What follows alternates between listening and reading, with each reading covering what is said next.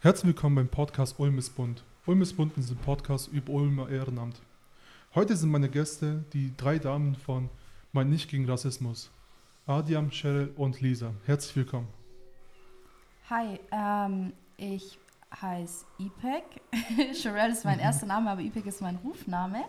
Ich bin 26 Jahre alt, komme aus Ulm, geboren in Ulm, lebe in Ulm-Wieblingen ähm, von Beruf bin ich Köchin, bin aber aktuell in Elternzeit, weil ich ein kleines Kind zu Hause habe. Hi, mein Name ist Adrian Hetterich, ich bin 31 Jahre alt, komme aus Ulm und bin derzeit in der Elternzeit. Ja. Hallo, mein Name ist Lisa Estra Onelli, ich bin 30 Jahre alt, bin zweifache Mutter, mein jüngster ist gerade vier Monate, meine große ist drei.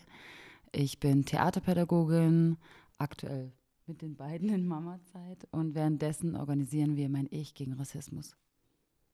Vielen Dank für die Vorstellung. Stellt mal eure Initiative Mein Ich gegen Rassismus vor. Ja, unsere Initiative Mein Ich ähm, gegen Rassismus, boah, die, sagen wir mal, die gibt es seit vier, lass es fünf Wochen sein. Ähm, die Idee von drei Müttern, ähm, die sich gegen Rassismus aussprechen wollen, ist in so kurzer Zeit extrem expandiert, ähm, hat an extremer Reichweite gewonnen und ähm, wir sind halt der Meinung, dass ähm, Rassismus mehrere Gesichter hat und jedes davon eben hässlich ist. Und ähm, dass es auch reichen muss, ein Ich zu sein und mit seinem Ich zu sprechen, um ähm, sich aktiv gegen Rassismus auszusprechen. Deswegen haben wir uns für den Namen Mein Ich gegen Rassismus ähm, entschieden, gerade wegen dieser Doppeldeutigkeit. Ähm, ja, Genau. Genau, du hast ja schon erklärt, so wie das Ganze angefangen hat, aus welchem Grund man genau jetzt so eine Initiative vielleicht genau gebraucht hat. Man hat in Ulm sehr viele Vereine, die unter anderem gegen Rassismus kämpfen, aber ich glaube, keine speziell nur für Rassismus. Ist mal interessant zu sehen, so wie der Alltag von Menschen aussieht, die jetzt zum Beispiel auch eine Anlaufstelle bieten für Rassismus. Wie ist eigentlich aktuell die Lage eurer Meinung nach hier in Ulm und Umgebung, so was Rassismus anbetrifft? Wie seht ihr das? Also ich persönlich sehe das schon so, dass da ähm, sehr viel Redebedarf noch ist, weil mhm. einfach, also ich persönlich, man nennt es ja Tagesrassismus. Ja. Davon bekomme ich persönlich jeden, also jetzt nicht jeden, jeden, jeden Tag, aber so grob würde ich sagen, äh, zweimal in der Woche oder mhm. einmal oder ja einmal in der Woche kriege ich Rassismus schon zu spüren und ich denke schon, dass es wichtig ist, ähm, da was zu tun und vor allen Dingen es auch laut auszusprechen, weil die meisten Leute trauen sich ja nichts zu sagen, einfach aus dem Grund, weil die Angst haben, angegriffen zu werden. Und deswegen denke ich, ist einfach eine Laufstelle in Ulm echt angebracht, weil ähm, ich persönlich habe auch lange nicht darüber gesprochen. Ich denke, es geht anderen Menschen genauso wie mir, dass man vielleicht mit seinem Freundeskreis darüber redet, ja, aber man ist zum Beispiel nicht traut, seinem Chef zu sagen, hey, ich wurde gerade eben an der Kasse rassistisch blöd angemacht, weil da einfach zu wenig Verständnis da ist, weil die meisten Menschen sich nicht damit, äh, ja, damit nicht. Ähm, ja. Schon, also das ist halt nicht bewusst, was die eigentlich damit sagen möchten. Weil da kommen ja, also wir hatten, ich war mal ein Teil einer Themendiskussion, wo auch mhm. Alltagsrassismus das Thema war, mhm. wo zum Beispiel Sätze fallen, du kannst aber gut Deutsch, was im Endeffekt ein sehr negativ, negativ belastendes Wort ist, aber von der Person vielleicht positiv gemeint ist. Und das ist einfach, wie du gesagt hast, es besteht Beredebedarf, dass man einfach so welche Sachen klärt. Ja. Ja. Ja, ja ich würde gerade noch mal da zu diesem, du kannst so gut Deutsch oder du ja. kannst ja schon gut Deutsch eingehen. Das ist ja mir persönlich auch passiert. Da gehst du deinen Ausweis ähm, verlängern, gibst eigentlich niemanden Anlass davon äh, oder dafür, ähm, ja, dass, dass du vielleicht nicht der deutschen Sprache mächtig wirst. Und die Leute, die denken sich halt oft auch nichts dabei. Das ist halt ähm, das Schlimme, finde ich. Man, man, man wird einfach so äh, ja, konfrontiert mit, ja, sie können aber gut Deutsch. Und ich denke mir, hä, warum sollte ich denn kein gut, gutes Deutsch sprechen können? Ich, ich konnte mich ja noch nicht mal richtig vorstellen und schon wurde ich mehr oder weniger, ähm, ja, sage ich jetzt mal, in eine Schiene reingesteckt oder sonstiges. Ja. Und auch, ähm, wie jetzt Adiam so gesagt hat, Alltagsrassismus, ja, das ist sowieso ein negatives Wort an sich, aber ich denke, dass ähm, wir vielleicht gerade durch die, durch eben unsere Kinder, wir sind alle junge Mütter, ähm, gesagt haben, ja, bis hierhin und jetzt nicht weiter. Ich persönlich wurde jetzt auch von meinen Nachbarn, ja, mehr oder weniger ach, gemobbt, beleidigt und weiß der Geier noch mhm. was, obwohl ich eigentlich nie irgendwie ein irgendwie was getan hätte, damit ich das ähm, äh, verdient hätte, sage ich jetzt mal blöd gesagt. Und ähm, ich habe auch 26 Jahre jetzt einfach alles hingenommen und jetzt sage ich eben nein. Warum muss ich? Ich muss das ja nicht hinnehmen. Ich habe meine, hab meine Pflichten, aber ich habe auch Rechte, so wie jeder andere. Und ich genau. bin auch nicht weniger wert als jemand anderes. Und ähm, wir sind im 21. Jahrhundert. Äh, aber verhalten uns noch wie äh, vor 100 Jahren, sage ich jetzt mal so blöd raus. Ähm, mhm. Das ist halt einfach gar nicht zeitgemäß. Auf der einen Seite sind wir schon so weit in der Entwicklung und auf der anderen Seite sind wir irgendwo noch stehen geblieben und ähm, fangen immer noch an und oder tun uns immer noch in Rassen und Klassen und weiß der Geier noch was aufteilen. Und ich für meinen Fall muss sagen, dass ich einfach versuchen möchte, dagegen vorzugehen, auch zum Schutz für meine, für meine Familie, für meinen Sohn. Ich möchte nicht, dass mein Sohn die gleichen Anfeindungen zu spüren bekommen muss, wie ich das in meiner Jugend oder im, im Teenageralter oder sonstiges ähm, immer wieder mal musste, weil es soll für ihn auch nicht einfach, äh, er soll das später auch nicht einfach hinnehmen, dass die Leute ihn vielleicht so behandeln, als wäre er weniger wert oder sowas. Das ist schon meine Intention, die ich halt ähm, auch anstrebe. Mhm. Genau. Ich finde es halt auch sehr, sehr wichtig, also dass man einfach, wenn es halt äh, dass man sich erstens Hilfe sucht. Und wenn man merkt, okay, die Person hört nicht auf, wenn man auch auf direkte Konfrontation geht, dass man auch mal die Shit zur Polizei geht, weil, wie du gesagt hast, also wenn, vor allem bei Nachbarschaftschaft ist halt irgendwas, das steigert sich, steigert sich. Und wenn man es einfach hinnimmt und nichts macht, denkt sich, okay, ich kann jetzt mehr machen. Ja, genau. Und da muss man einfach ein Zeichen setzen, einen Stopp sagen, dass man eben sowas nicht will. Und das kann man einfach nur jedem raten. Egal, also wie unwichtig man es als empfindet, aber ja. sowas äh, gibt einen, den anderen einfach das Zeichen, okay, ich kann machen, was ich will und ich bin im Recht. Und ich, das, ist, das, ist, der falsche Weg, finde ich. Ich muss ja. aber auch sagen, dass das, also das ist ja sowieso schon ein, ähm, ein großer Schritt für, für jemand, der davon betroffen ist, sage ich jetzt mal. Genau. Man kann es immer nicht so sehr nachvollziehen, wenn man nicht davon betroffen ist aber ähm, es wird einem auch nicht leicht gemacht. Also ich muss aus persönlicher Sicht sprechen, als ich dann ähm, eben auch meine Nachbarn angezeigt habe, nachdem ich mich von denen beleidigen lassen musste in meiner Türschwelle. Mhm. Ähm, habe ich halt auch so Aussagen, ja, bekommen wie von wegen, dass Rassismus ja nicht strafbar ist. Ich meine, es ist ja auch offensichtlich, also es ist ja auch keine Straftat, rassistisch äh, zu sein oder rassistische, also Rassismus mhm. an sich ist ja nicht strafbar. Und wenn man dann halt sowas ähm, ja, von der Polizei oder vom Anwalt oder sowas hört, dann denkst du dir, jetzt habe ich endlich den Mut gefasst, mich dagegen zu Wehr zu setzen und dann wird es mir halt auf diese Art und Weise schon ziemlich schwer gemacht. Also ich, ich spreche da aus persönlicher Gesicht. Ich finde auch, dass dieses System, was wir so haben, auch ein bisschen ja widersprüchig ist, weil man will was dagegen tun, aber mhm. dann geht es irgendwie doch nicht. Da muss man aber viele Sachen beweisen, aber man kann nichts beweisen, wenn man immer fertig gemacht wird, wenn man alleine ist. Das stimmt, ähm, ja. Und das, das macht es einem halt auch unheimlich schwer. Und ich kann auf der anderen Seite auch schon verstehen, warum die Leute das einfach über sich ergehen lassen, weil sie schon von vornherein denken, dass sie keine Chance haben, dagegen was zu ähm, unternehmen. Mhm. Ja, ganz kurz zu dem, was du gerade gesagt hast. Ähm, das stimmt. Also ich hatte, also ich bin jetzt eine Person, wenn ich jetzt rassistisch beleidigt werde oder angegriffen werde, würde ich persönlich nicht zur Polizei gehen. Einfach aus dem Grund, weil ich die Erfahrung persönlich gemacht habe, ich glaube, es war im Jahr 2004 oder 2005, wurden wir, Linie 1, ich glaube, das kennt ihr alles, mhm. da wurden wir wirklich beleidigt, als weiß Gott was alles, wir sollen zurückgehen, wir sind Negers, wir waren fünf eritreische Mädels, wir wurden vom Feinsten beleidigt, es waren, ich glaube, zwei deutsche Mädchen und drei deutsche ältere Männer, also sie waren viel älter wie wir, okay. wollten uns angreifen, hat uns ein deutscher junger Mann geholfen und er hat so Schläge bekommen. Die Polizei war nebendran und hat wirklich, das, kann, das, kann, das können 100 Leute beweisen, äh, die haben das mitbekommen und die Polizei hat wirklich knallhart gesagt, wir haben keine Zeit und die sind weggefahren. Ich werde es nie vergessen. Ich bin dann nach mhm. Hause gefahren, habe Brothers Keepers angehört, das weiß ich noch, das Album, weil ich so, ja, man hat sich einfach alleingelassen gefühlt. Weil wenn die Polizei da einem nicht hilft, ja. ja ich glaube, das ist auch der Schock auch erstmal tief, um das erstmal zu realisieren, okay, was gerade passiert. Nee, also das, äh, aktuell ist ja wieder das Thema äh, Polizeigewalt in Deutschland, ist immer noch präsent. Es gibt leider sehr, sehr viele negative ähm, Erfahrungen in Bezug auf Polizei. Es gibt auch positive, aber das natürlich ja.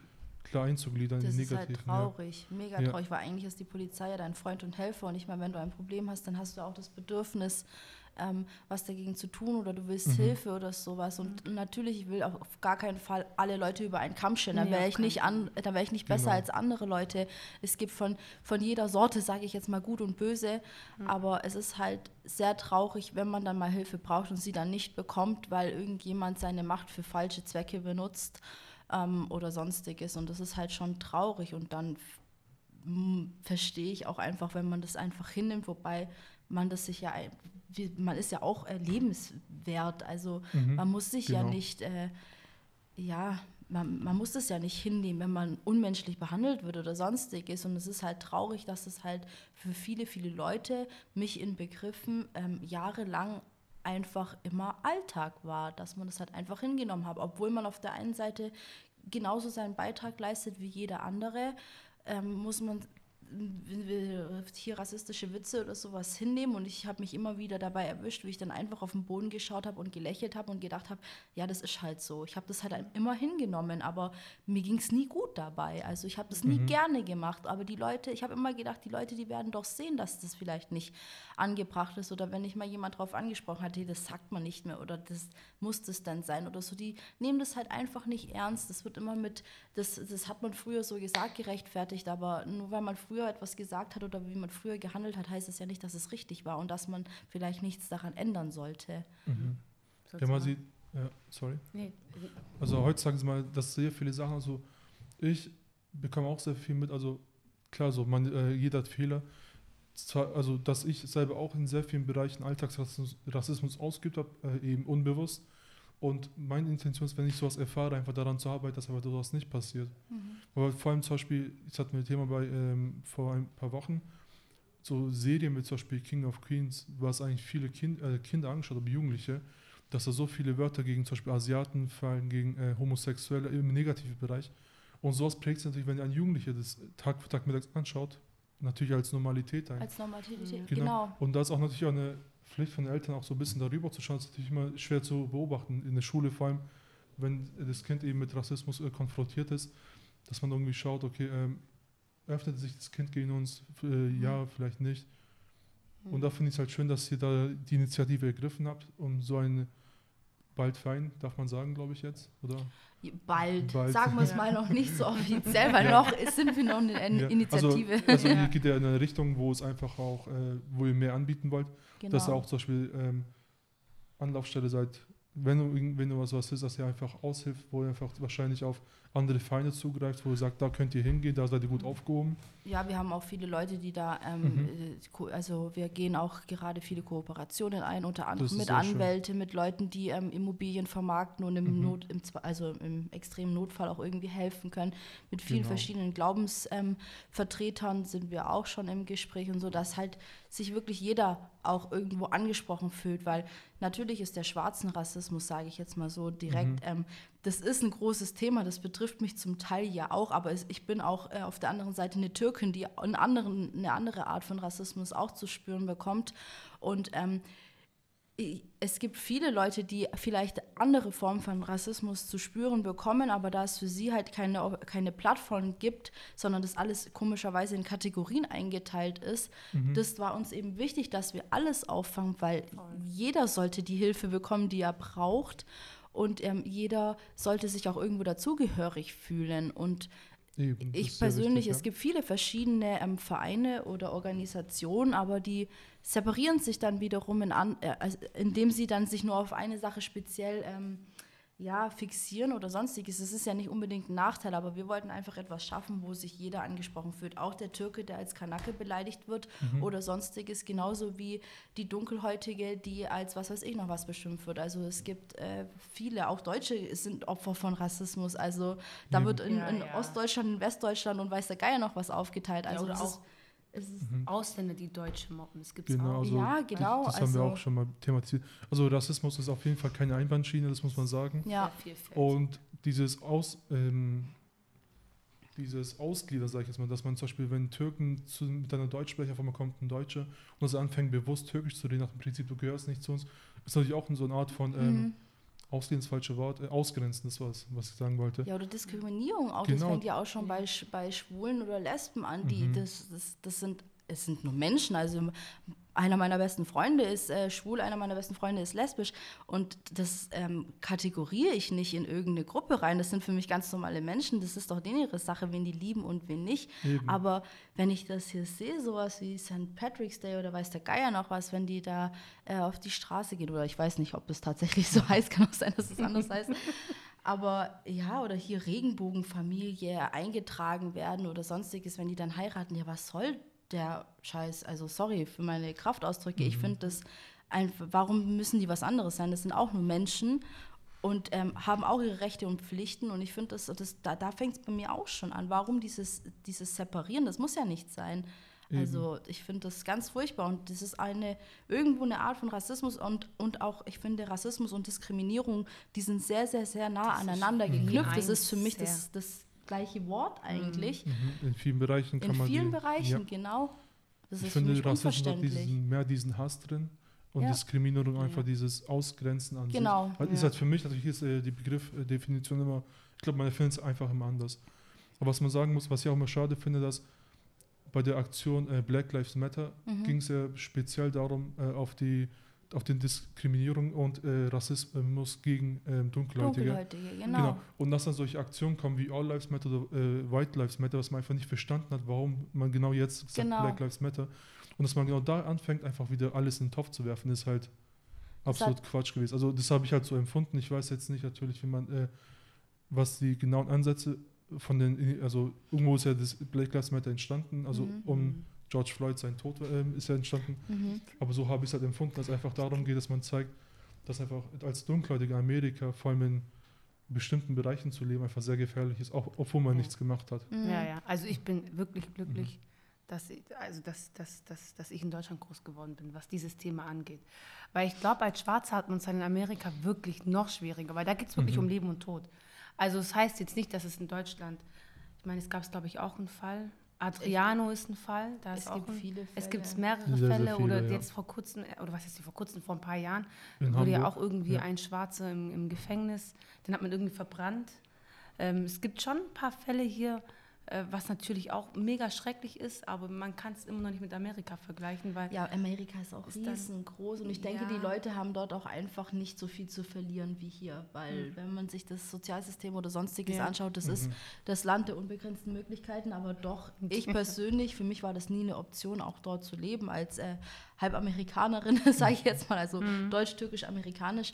Äh, habe ich es schon oft angeboten bekommen und ich wollte da auch nie leben. Ich meine, wir haben es hier schon gut, das will ich jetzt auch nicht schlecht ja, ja. reden. Voll. Aber die Leute, die haben hier halt, die haben, glaube ich, also natürlich gibt es Ausnahmen, aber vielleicht haben die auch Angst, vielleicht das so öffentlich zu machen, weil die Konsequenzen dafür in manchen Situationen viel härter ausfallen können. Das oder stimmt, die was ja. verlieren, etwas hinter sich lassen. In Amerika, das sind, das sind Kriminelle, die sind aus einer kriminellen Familie gekommen, sind kriminell aufgewachsen, die haben nichts zu gewinnen, die haben auch nichts zu verlieren. Mhm. Also wenn ich das jetzt mal so allgemein vielleicht ein bisschen sagen kann. Ja, Natürlich ja. gibt es immer Ausnahmen. Das ist eben nur eine Perspektive, die ich hier gerade anspreche. Und mhm.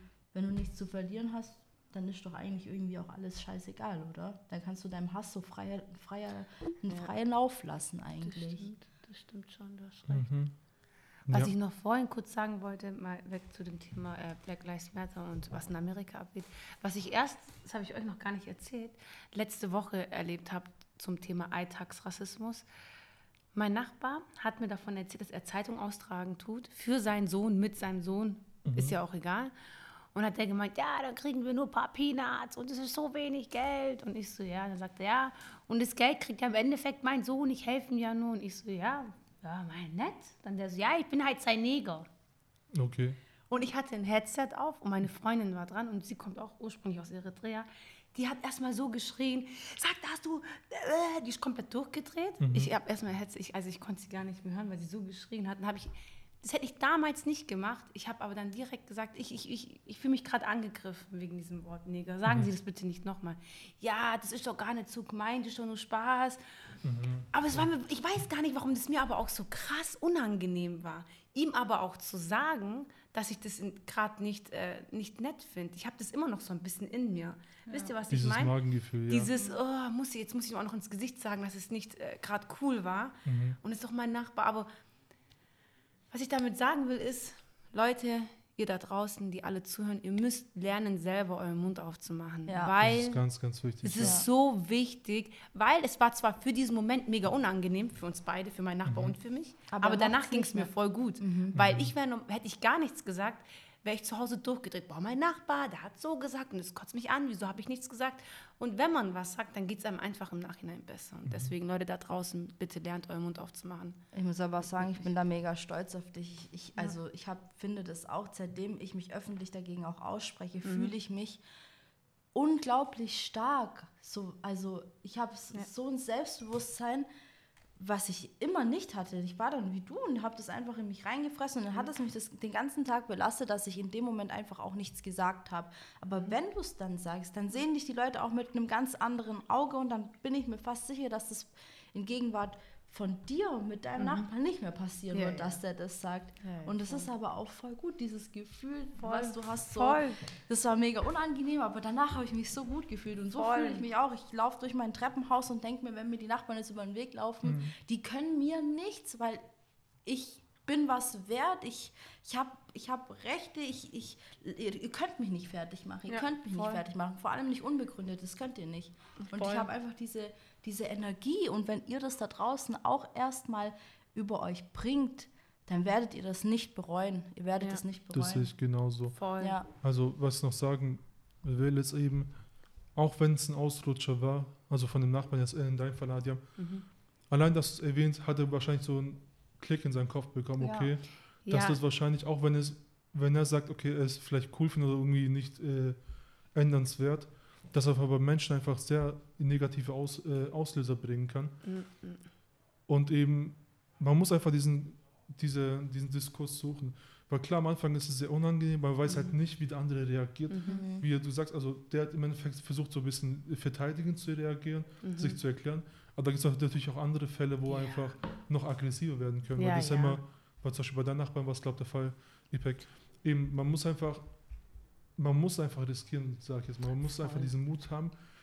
Und wenn man es nicht alleine kann, man sucht Freunde, sucht äh, im Internet, also man, man kann, kann, sich immer wieder bei Leuten melden, die einfach den Rücken stärken. Ja, voll. Weil man ist ja. nicht alleine, das ist halt ganz wichtig ja, zu erwähnen. Das ja. ist halt, das ist halt, ähm, oder ja, das ist so wichtig zu wissen, dass man nicht alleine ist. Klar, er hätte auch im Endeffekt einfach sagen können, ja was, bist schon Neger. Hätte auch passieren können, ja, weiß auch, ich kommt nicht. Immer drauf an, mit es kommt immer drauf an, mit wem ich rede. Ihm war es Gott sei Dank unangenehm und ich bin mir sicher, er wird es nicht nochmal sagen, weil ich ihm ja zu verstehen gegeben habe, hey, sorry, aber das kann ich gar nicht abhaben, man sagt es nicht. Eben, Wir haben das, das Jahr 2020, ganz, ganz wichtig, ja. ich bin kein Sklave, äh, ich bin kein ich bin nicht irgendwie, weil das sehen ja die, die meisten, die wirklich dann so beleidigend werden, die denken sich, Neger, Sklave, äh, hier, ich bin weiß und ich bin besser.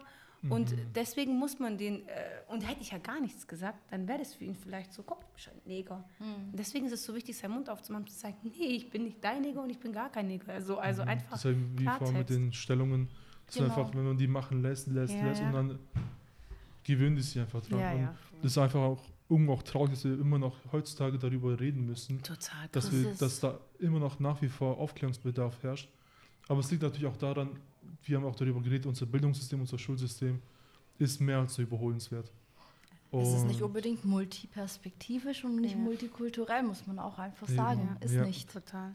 Leider. Es müssen Eben. noch mehr Bücher rausgebracht werden, also Kinderbücher finde ich, mit Frauen, die Kopftuch tragen oder dunkelhäutige Frauen. Einfach so, wie oder Deutschland oder die Welt ist. Wir in sind Werbungen bunt. zum Beispiel. Ja, in Werbungen Verpackungen auch. in der Drogerie oder so. Ja, jetzt so, wenn ich jetzt so Pampers kaufe, dann sehe ich auch mal ein dunkelhäutiges Kind. Aber das ist dann so, ah, so ein quotendunkles ja, ja. Kind. Sorry, dass ich das so sagen muss, weil im Regal, wo wo 400 Windelpackungen mhm. stehen, ist auf einer Windelpackung ein bisschen dunkelhäutiges Kind da ist halt einfach Bedarf, sorry, damit, weil das, das ist irgendwo, finde ich, das lächerlich. Oder vielleicht auch mal, was weiß ich, ein Kind, was asiatisch aussieht oder türkisch aussieht oder mhm.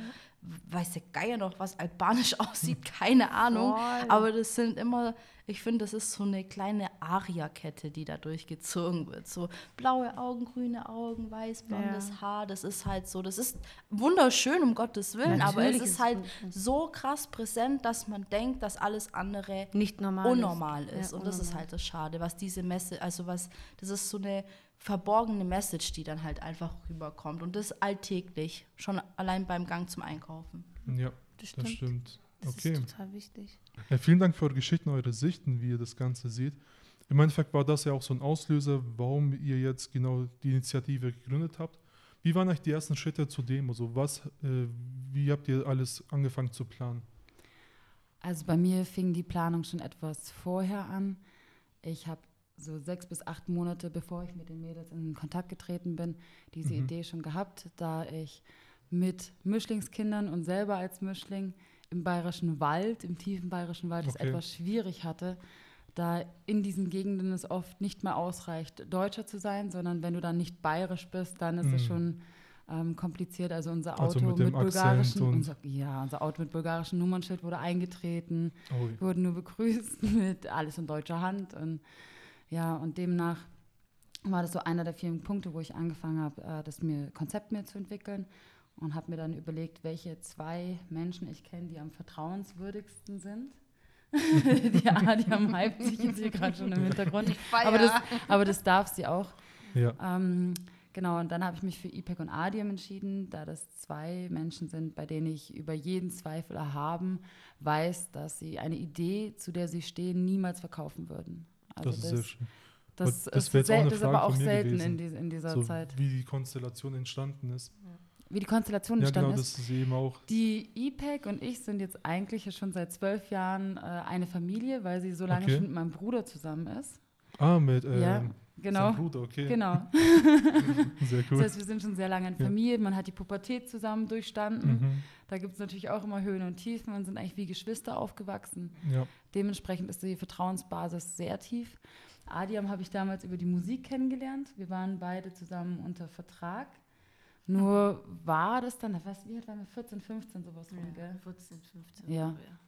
Und ähm, damals war es dann aber so, die haben unser ganzes Image geändert. Das heißt, äh, wir sollten plötzlich andere Sachen anziehen, sollten uns anders äh, geben. Mhm. Und auch den, die Texte, die ich geschrieben habe, wurden plötzlich über den Haufen gerannt und nein, das passt nicht, das kann man sich nicht so gut verkaufen. Ja, und das war der Punkt, wo wir beide gleichzeitig beschlossen haben, dass wir lieber den Vertrag sausen lassen und lieber gar keine Musik machen oder gar nicht in die Öffentlichkeit gehen, anstatt dass wir uns verkaufen, uns verkaufen, unser das Ich verkaufen. Das, was du gesagt hast, ist einfach genau. die Idee dahinter. Genau, größer und als der, das ähm, der hat mir damals bei ihr schon so imponiert, weil es gibt wenig, wenig Menschen in dem Alter, die so einen starken Charakter haben und sagen, hey, lieber steige ich da aus, äh, bevor ich mich hergebe für etwas, wozu ich nicht stehen kann. Obwohl und, wir schon unterschrieben obwohl haben. Obwohl wir schon unterschrieben haben. Wir haben, so richtig, boah, wir haben richtig Stress machen müssen, dass wir aus dem Vertrag wieder rauskommen. ich, ja, ich hatte richtig Schiss, dass wir jetzt irgendwie ähm, da eine Geldstrafe bekommen, ja. weil diese Verträge sind ja, ja meistens genau, so, wenn man sich daran hält, dann bekommt man und dann habe ich mir gedacht, ja gut, man muss einfach richtig frech und laut ja. sein und sie war richtig laut? frech und laut dann. Ja, dass die uns einfach in Ruhe lassen. Ich hatte keinen Bock mehr. Sie haben uns dann in Frieden gelassen, genau. Darf man fragen, und, bei welchem Leben? Äh, das war bei Solo Beats Stuttgart bei Desmond Giles. Ja. Ich weiß es gar nicht Hallo, mehr, falls du zuhörst, es tut mir leid, aber wir müssen halt darüber wir echt reden. Wir haben keinen Bock auf euch. ja, sehr schön zu erfahren. Also, was ja. ist schön zu erfahren, aber das halt ähm, ist ja mittlerweile sehr oft so, dass man junge Künstler sieht, wo man denkt, okay, die kommen jetzt ganz groß raus. Ja. Und dann kommen sie zu einem Label, zu einem Plattenvertrag, auf einmal ändert sich alles ja. und die fallen wieder von den Sternen runter, ja, obwohl die genau. einfach im, im, Steigen waren. Ja, wir wollten halt einfach wir bleiben und deswegen wusste ich, wenn ich jemals ein Projekt mache, an dem mein Herz hängt, da mhm. gibt es nur eine Person, die ich noch zusätzlich fragen würde, anstatt meiner Familie und das ist die Adiam, weil so viel Charakter muss man halt, wie gesagt, erstmal haben. Dann hatten wir das Team, Mhm. Und dann ging es los in die Planung. Zu einer Demo gehören halt Kooperationsgespräche mit der Stadt, das heißt äh, mit dem Ordnungsamt und mit der Polizei.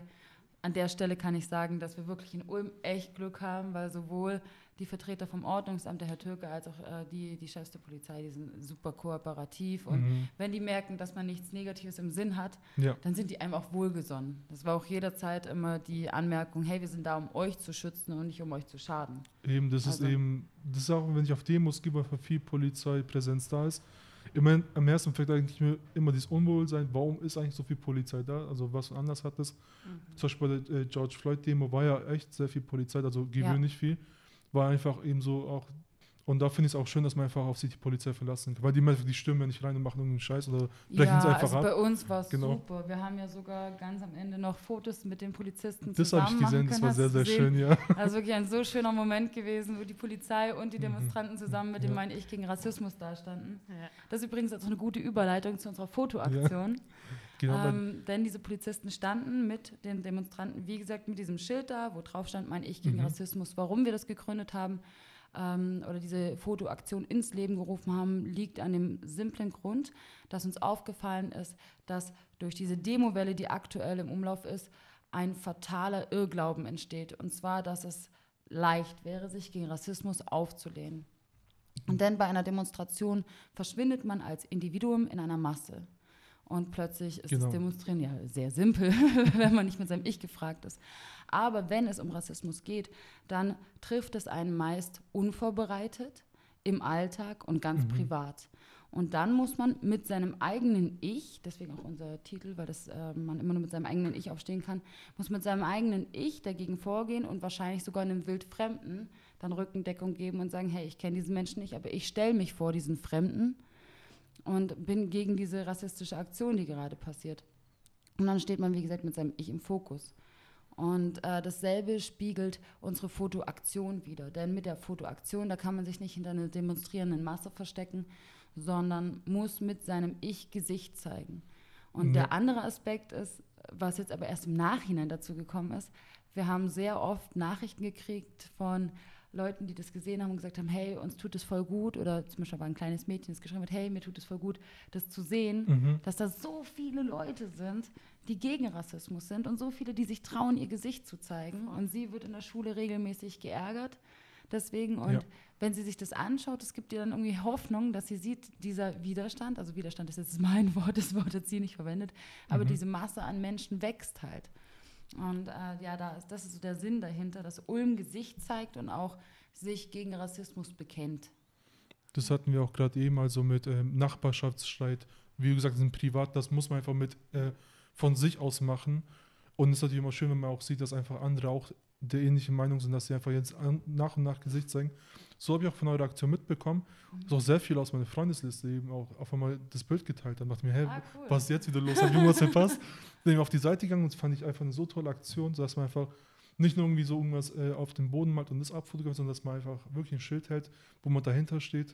Genau, mit wir haben auch, wir haben auch echt ganz krasse Bilder bekommen, da wo man ähm, teilweise wo ich mir gedacht habe, ja. Die, wo ich sauer geworden bin. Ja, da wo wir echt, also wir haben auch echt Katastrophenbilder bekommen. Das müssen wir jetzt wirklich mal ansprechen. War das das, wo du... Die Adiam, die Adiam lacht jetzt schon, aber ich habe ich hab regelmäßig in der Nacht Ausraster bekommen, weil ja. ich immer gedacht habe, die verstehen nicht, worum es geht. Das war doch das, wo du geschrieben hast, äh, bitte nur noch handgeschriebenes. Kann, nee, das Handgeschriebene ist ja gar nicht so schlimm, weil es gibt wirklich Leute, die haben eine Sauklaue, also ich ja. inklusive.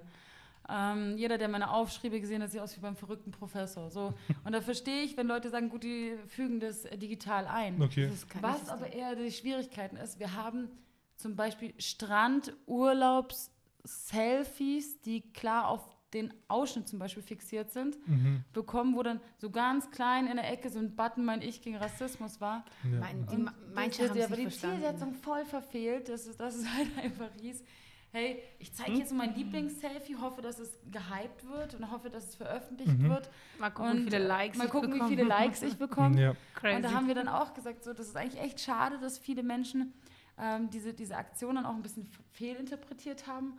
Aber ich ja, denke, genau leider, diese leider. Zielgruppe, die es fehlinterpretiert hat, die fehlinterpretiert alles. um ja, aber sehr viele. Also ich habe wirklich, wirklich, ja. wirklich ganz viele Bilder bekommen. Genau, die Bilder regeln vielleicht nochmal ganz kurz. Es wäre einfach schön, wenn man... Einfach hinter einer weißen Wand stehen, Leute.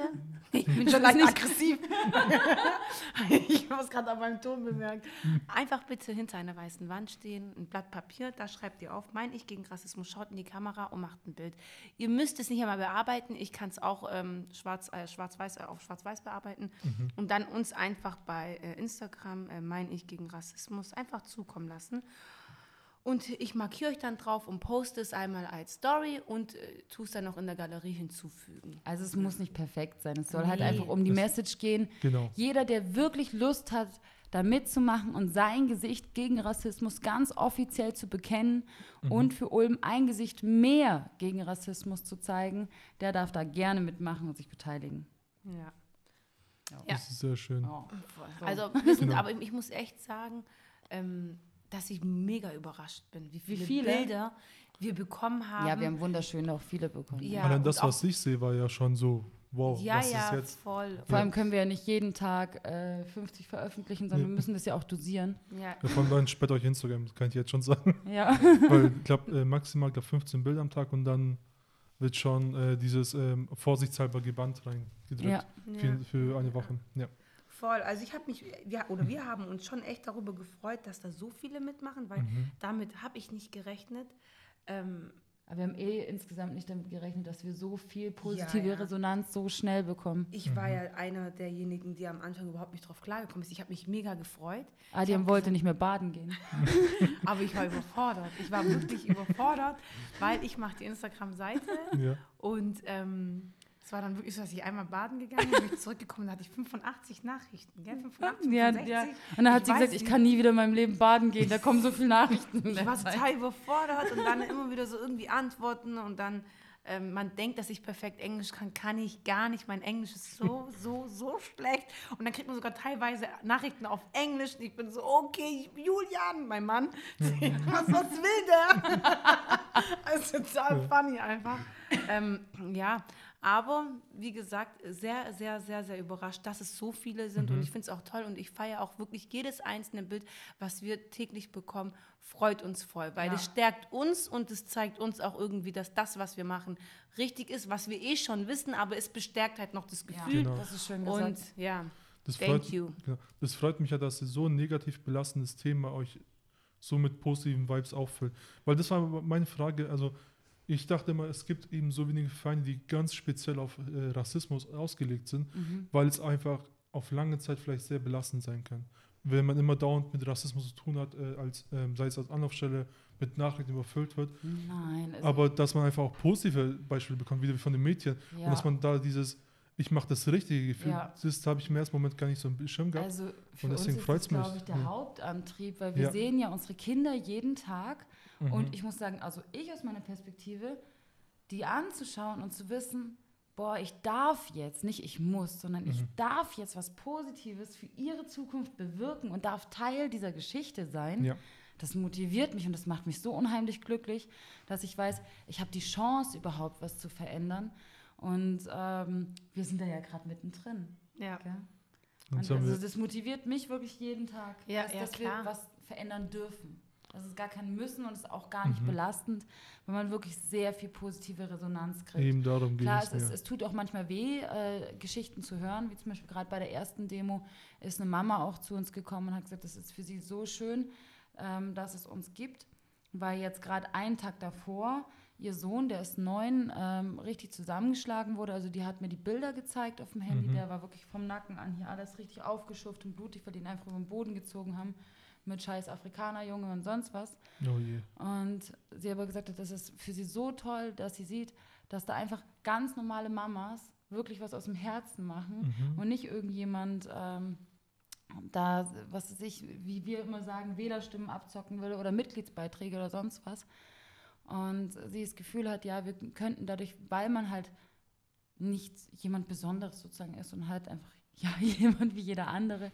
Dadurch könnten wir halt was bewirken und ihr tut es einfach gut, dass, dass sie sieht, da passiert was. Und da haben wir auch unser allererstes Transpi geschenkt, was wir gemalt haben. Also von der allerersten Aktion, die wir gemacht haben, mhm. haben wir dann dem Kind gleich mitgegeben, hier gesagt, für nach Hause, nimm das mhm. als Erinnerung dann weißt du, da sind immer Leute da, an die kannst du dich wenden. Das ist ganz, ganz wichtig. Und ja. wir sind ja jetzt ja. mittlerweile schon gewachsen von einer Idee, die zwischen drei Mamas dann eigentlich entstanden ist und aus diesem Wunsch, was für die Kinder zu verändern, ist ja mittlerweile eine Hilfsorganisation geworden und wir haben jetzt schon Therapeuten mit an Bord, die ehrenamtlich arbeiten, mhm. wir haben Anwälte mit an Bord, wir haben für schwere Fälle sogar Leute, die Immobilien bereitstellen. Das heißt, wenn dann jemand sich bei uns meldet und sagt, okay, er liegt wirklich in Bedrohung von Leib und Leben, dann helfen wir doch beim Umzug, stellen auch Immobilien bereit. Ähm, und weil man nicht davon ausgehen darf, dass jede Kultur für zum Beispiel eine Therapie, auch wenn eine Traumatisierung vorhanden ist, offen ist, haben wir auch ein Hodja heißt das, gell? Genau, wenn Hodja. Wenn ich es richtig ausspreche. Hodja. Genau. genau, haben wir einen Hodja auch an Bord, ähm, haben einen Pfarrer und mit dem Rabbi Trepnik bin ich jetzt gerade noch in Verhandlungen, dass der auch mitmacht, dass man alle Glaubens... Ups, jetzt bin ich gegen das Puschel gestoßen. Ja, das, dass man alle, das ist das Puschelding da. Dass man alle Glaubensrichtungen auch dabei hat. Mhm. Denn viele benötigen dann einfach so eine Unterstützung. Ja, und wir wollen die Menschen ja so multikulturell wie wir sind, so wollen wir sie auch abholen. Und dementsprechend mhm. müssen wir aber auch eine multikulturelle Hilfsorganisation sein und eine Ebene geben. Voll. Das war auch so meine Frage, so was ist eigentlich der nächste Schritt von einer Initiative? Ich dachte vielleicht zum Fein, aber so eine Hilfsorganisation ist natürlich wieder ein bisschen spezieller. Mhm.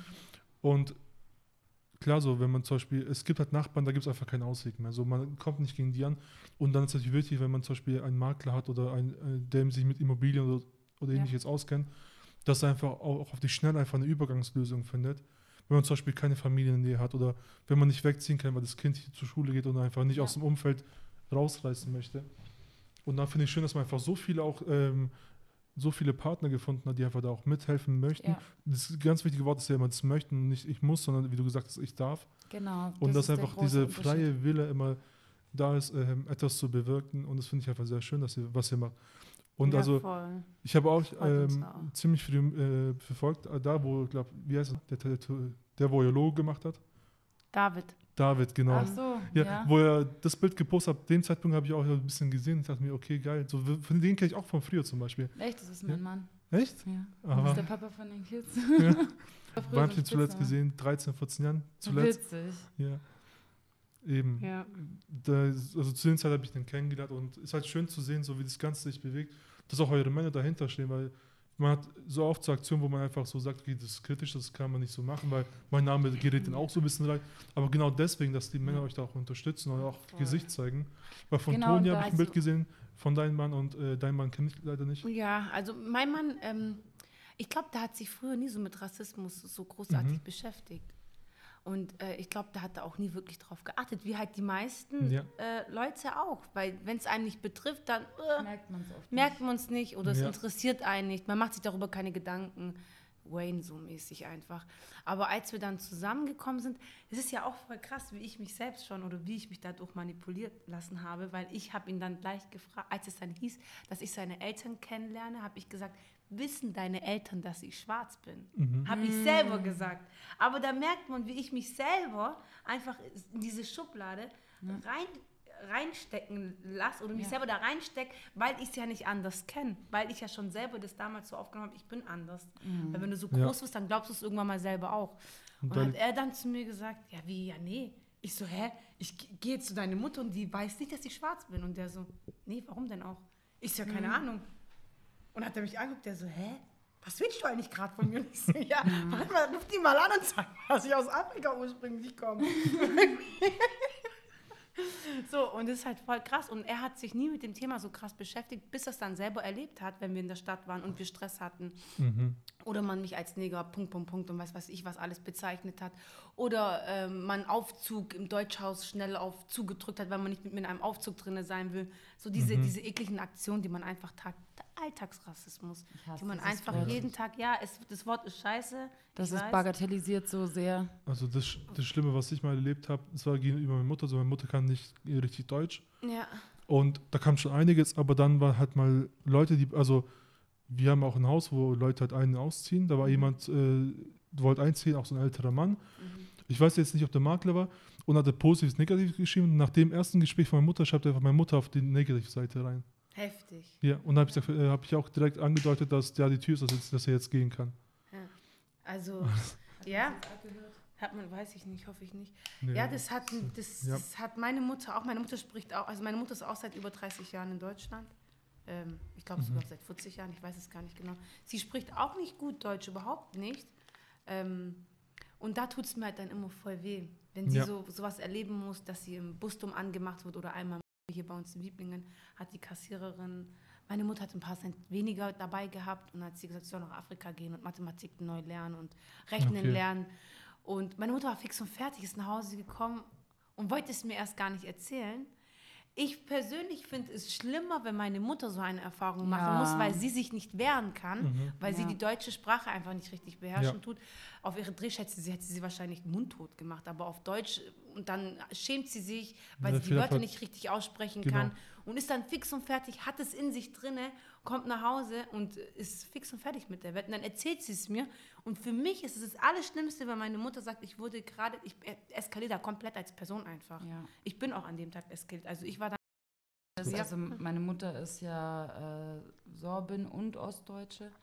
Und dadurch hat sie halt dann bei, beide äh, Problemseiten erlebt. Also Problemseite, wenn du dann nicht deutsch genug bist als Sorbin ähm, und das Sorbe, das kennt ja sowieso kaum jemand. Das ist eine der kleinsten Minderheiten überhaupt in Deutschland, die unter Hitler okay. etc. komplett ausgerottet werden, also ausgerottet wurden fast. Also wir sind fast kaum noch vorhanden, obwohl wir eine eigene Sprache, eigene Kultur haben, eigene mhm. Nationalhymne, alles.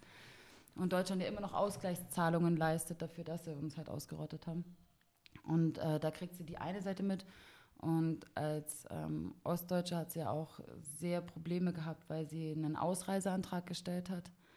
Ähm, war dann auch hochschwanger okay. im Krankenhaus. Da hat auch keiner ihr geholfen. Da hat man einfach sie auf dem Gang dann verbluten lassen, hat sie ihr Kind, also meine Schwester, dann ein paar Tage vor den Bindungen auch verloren dadurch.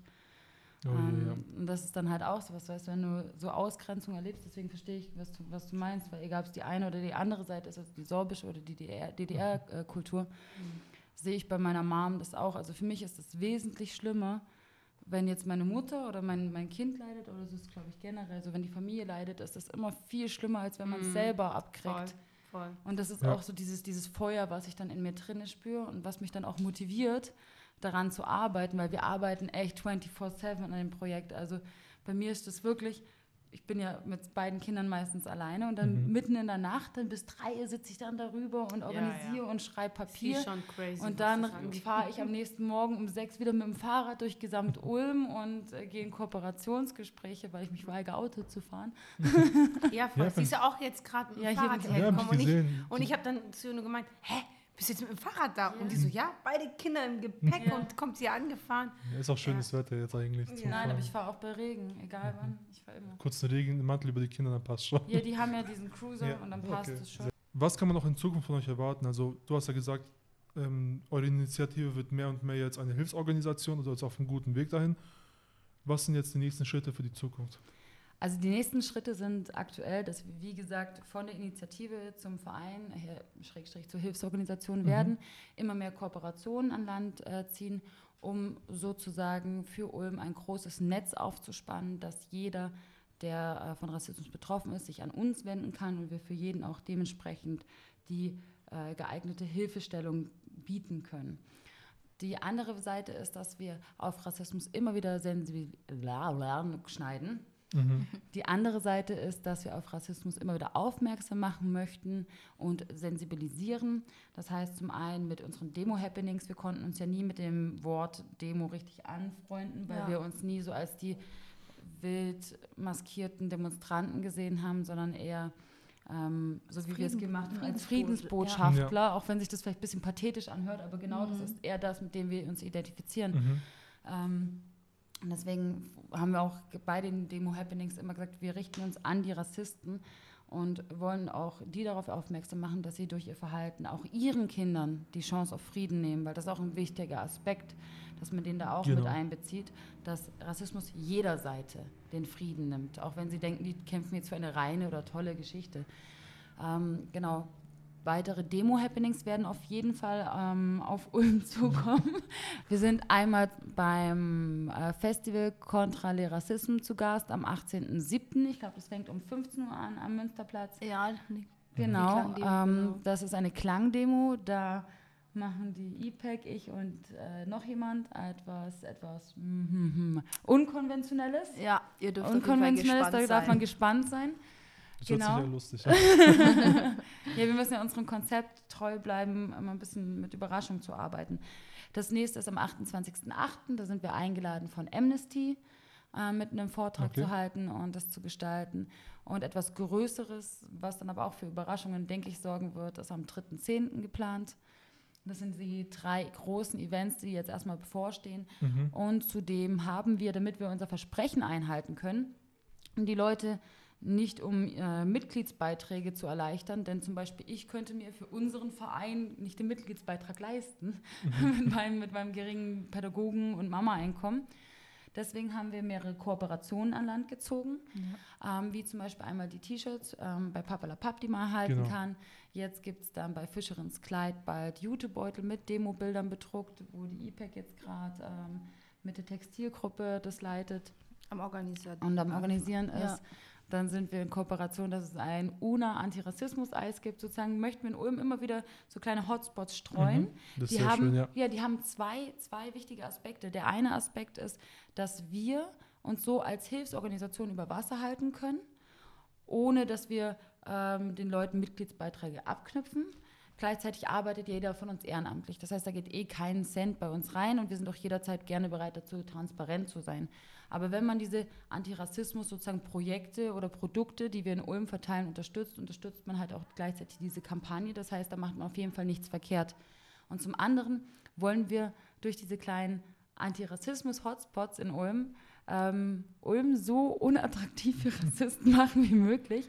Weil, ja, jetzt stell dir mal vor, du läufst durch Ulm und an jeder Ecke siehst du ah, Antirassismus Eis, Antirassismus dies, Antirassismus das, da haben wir gar keinen Bock mehr.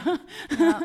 weil, das ist die ähm, große ähm, Hoffnung, ja. Weil, weil man sieht, der Widerstand ist in Ulm einfach so stark, ähm, dass es eigentlich eine doofe Idee wäre, sich dagegen aufzulehnen. Ja, eine dezente, unaufdringliche ähm, Überflutung von unserer, ja, so von unserer Kampagne. Kampagne, genau. Mhm. Genau, damit sich irgendwann mal, weil der Ulmer identifiziert sich ja richtig gerne als Ulmer. Also ja. habe ich immer so das Gefühl genau. gehabt und ich bin hier mhm. aufgewachsen. Als der Spatz, ja. Ja, genau. der Ulmer ist Ulmer und bei uns ist auch der Ulmer ist Ulmer, egal woher er kommt.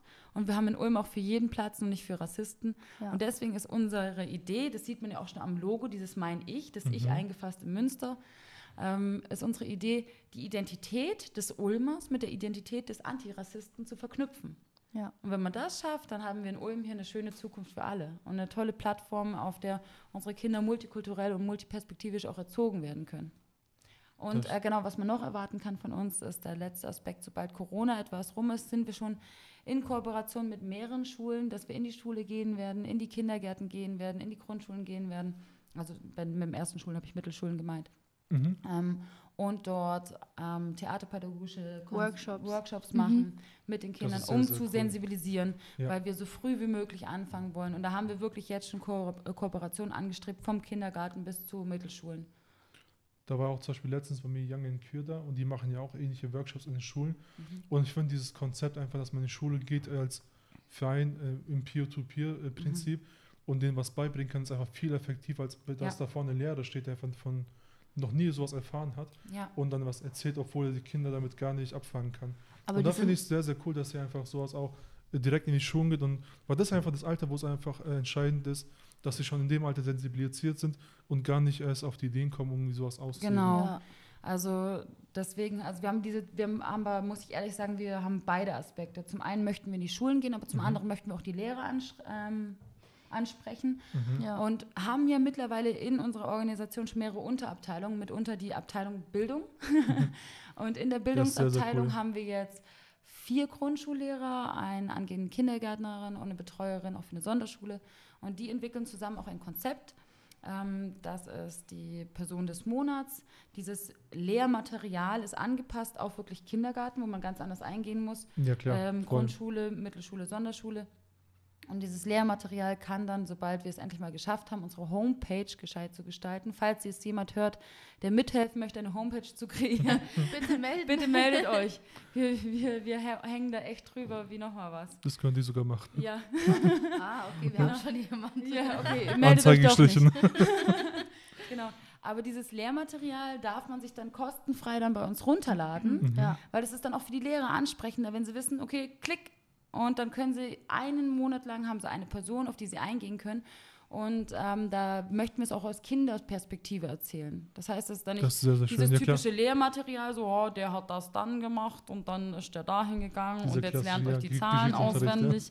sondern halt wirklich halt ansprechend es wird, es wird als Geschichte erzählt ja. und es wird aus Kinderperspektive und aus Kinderaugen erzählt. Also wie gesagt, auf die verschiedenen Altersstufen angepasst, sodass sie auch was über, über multiperspektivische Erziehung dann einfach lernen, weil das ist halt wirklich was, was in den Schulen meiner Meinung nach voll fehlt. Wenn jetzt zum Beispiel wir drei in der Klasse sitzen würden oder wir vier mhm. und ähm, lernen, was im Mittelalter los war, dann lernen wir nur die deutsche Perspektive. Aber wir lernen nicht zum Beispiel, was äh, amerikanische oder afrikanische oder türkische Vorfahren zu dieser Zeit gemacht haben, sondern wir lernen einfach noch 1800 war das und das mhm. ist passiert. Aber mhm. die anderen Aspekte, die auf der Welt überall passiert sind, die lernen wir in der Schule gar nicht. Und da finde ich, fängt es schon an, dass, dass wir gar nicht multiperspektivisch erziehen. Und da müssen wir wirklich ansetzen, dass multiperspektivisch erzogen wird, aber auch multikulturell. Denn in wie vielen Kindergärten gibt es ähm, asiatische Puppen oder dunkle Puppen? Also das sind so ganz kleine Punkte, wo es schon anfängt, dass wir ähm, unsere multikulturelle Identität einfach verinnerlichen müssen, weil aktuell ist noch gar keine da. Mhm. Das hatten wir vorhin auch angesprochen. Genau, das ist ganz, ganz wichtig. Ja, zum Beispiel Geschichtsunterricht, wie du gesagt hast, es geht meistens um die Weltkriege, was ist da passiert, aber immer aus dieser unserer deutschen Sicht, sage ich jetzt mal, und nicht, okay, was haben die anderen gemacht. Obwohl und von der deutschen Sicht auch nicht alles erzählt wird, weil ich bin Sorbin mhm. und das gehört definitiv zur deutschen Geschichte, wenn Eben man, wenn man eine Nationalität ausrottet. Und ich, es ist mir bis jetzt zweimal in 30 Jahren passiert, dass ich mit jemandem gesprochen habe, gesagt habe, ich bin Sorbin und dieser Mensch wusste, was das ist. Mhm. Aber in 30 Jahren habe ich sonst jedes Mal erklären müssen, was das ist. Und mhm. ich mir mhm. gedacht habe, so, hey Mann, da wurden so, so viele Vorfahren von mir einfach ausgerottet worden und keiner weiß das. Und Deutschland zahlt einfach Stöße seine Wiedergutmachungsgebühren. Ähm, da gibt es auch so ein Dorf oben in Domowina, wo dann halt die sorbische Kultur noch existiert. Oder zum Beispiel im Osten sind viele Straßenschilder noch auf Deutsch und auf Sorbisch. Bei Bautzen steht drunter Budnica. Also, okay. Aber das weiß man halt nicht. Und da wird halt sehr wenig immer von der Geschichte erzählt oder nur das, was von der Geschichte äh, für die ist. Genau, für die relevant ist. Ja. Mhm. ja, als ihm das Ganze gefällt hatte. Ja. Okay, äh, vielen, vielen Dank, dass ihr heute gekommen seid. Danke, dass wir kommen durften. Ja. Ich finde es sehr interessant, was ihr macht, wie ihr es macht. Und natürlich jetzt das, was jetzt kommt und wie ihr in den wenigen Wochen von der ersten, ähm, ja. von ersten Post, sage ich jetzt mal, öffentlichen Post ja. zu jetzt, was da schon alles, alles passiert ist. Ich glaube, das hat man sehr selten, dass ein, dass ein angehender Verein. Dass es halt auch so gut ankommt. Genau. Aber das zeigt mir auch natürlich, dass auch die Leute reden möchten, auch hinter ja. euch stehen. Und das freut das mich. Das ist auch das, Fall. was wir erreichen wollen. So viele unterschiedliche Leute. Wir haben auch Nachrichten bekommen. Ähm, erst durch ähm, euch habe ich den Mut gefasst, selber ja. auch mal was dagegen vorzu, äh, also was dagegen Und zu wenn unternehmen. Das motiviert, dass man anderen ja. Leuten den Mut gibt, dagegen aufzustehen, ja. dann weiß ich auch nicht, weil den schlimmsten Satz eigentlich von allen, den ich immer wieder gehört habe, das habe ich auch bei der Demo gesagt habe, ist dieses: Ich habe gelernt, damit zu leben. Wenn ich von Leuten diesen Satz höre, wirklich gucke, ich krieg, es sieht mir jetzt nicht, aber ihr seht es, ich kriege schon Gänsehaut dabei. Ich hasse es, wenn ich diesen Satz höre, wenn ich von jemandem höre, ach, mit Rassismus, ich habe gelernt, damit das zu leben. Das ist das Schlimmste, was passieren Weil kann. das ist das mhm. Allerschlimmste, wenn du dich damit abfindest, mit dieser Unmenschlichkeit und wenn du selber damit zustimmst, dir deine Würde zu nehmen oder ja. nehmen mhm. zu lassen. Man merkt auch schon die Emotion bei dir, dass, die, schlimm. Dass, die, dass dieser Satz explizit ja, deswegen einfach ein bestimmtes Gefühl jeder, hochruft, jeder, der das schon mal hier jetzt hört und gedacht hat oder gesagt hat, überlegt nochmal, was ihr da gedacht oder gesagt habt und ob ihr selbst euch das wirklich wert seid oder halt nicht, weil das ist euer Leben und ihr solltet euch nicht an eine Ungerechtigkeit gewöhnen. Jeder ja. Mensch hat das Recht, dagegen aufzustehen. Und ihr müsst auch ein Vorbild für eure Kinder sein, weil ihr könnt ihr nicht Eigenverantwortung predigen und dann nur still da sitzen. Ja. Und das ist so unser Hauptantrieb. Das ist die Sicht von drei Müttern, die einfach genau. für eine bessere Zukunft für ihre Kinder kämpfen möchten. Genau. So und für sich selber ja. auch, vor allem. Ja. Sehr schönes Schlusswort. Ich glaube, besser kann man es nicht beenden mit dem Satz. Ich, äh, alle wichtigen Links zu Instagram, zu Facebook, zur Facebook-Gruppe und, und, und findet ihr natürlich unten in der Beschreibung. Nochmal vielen Dank, dass ihr gekommen seid. Dankeschön. Gerne, danke. Und ich freue mich schon auf die Zukunft, was noch alles kommen wird. Ihr dürft gespannt sein. Wir bedanken uns. Tschüss. ciao. ciao. ciao.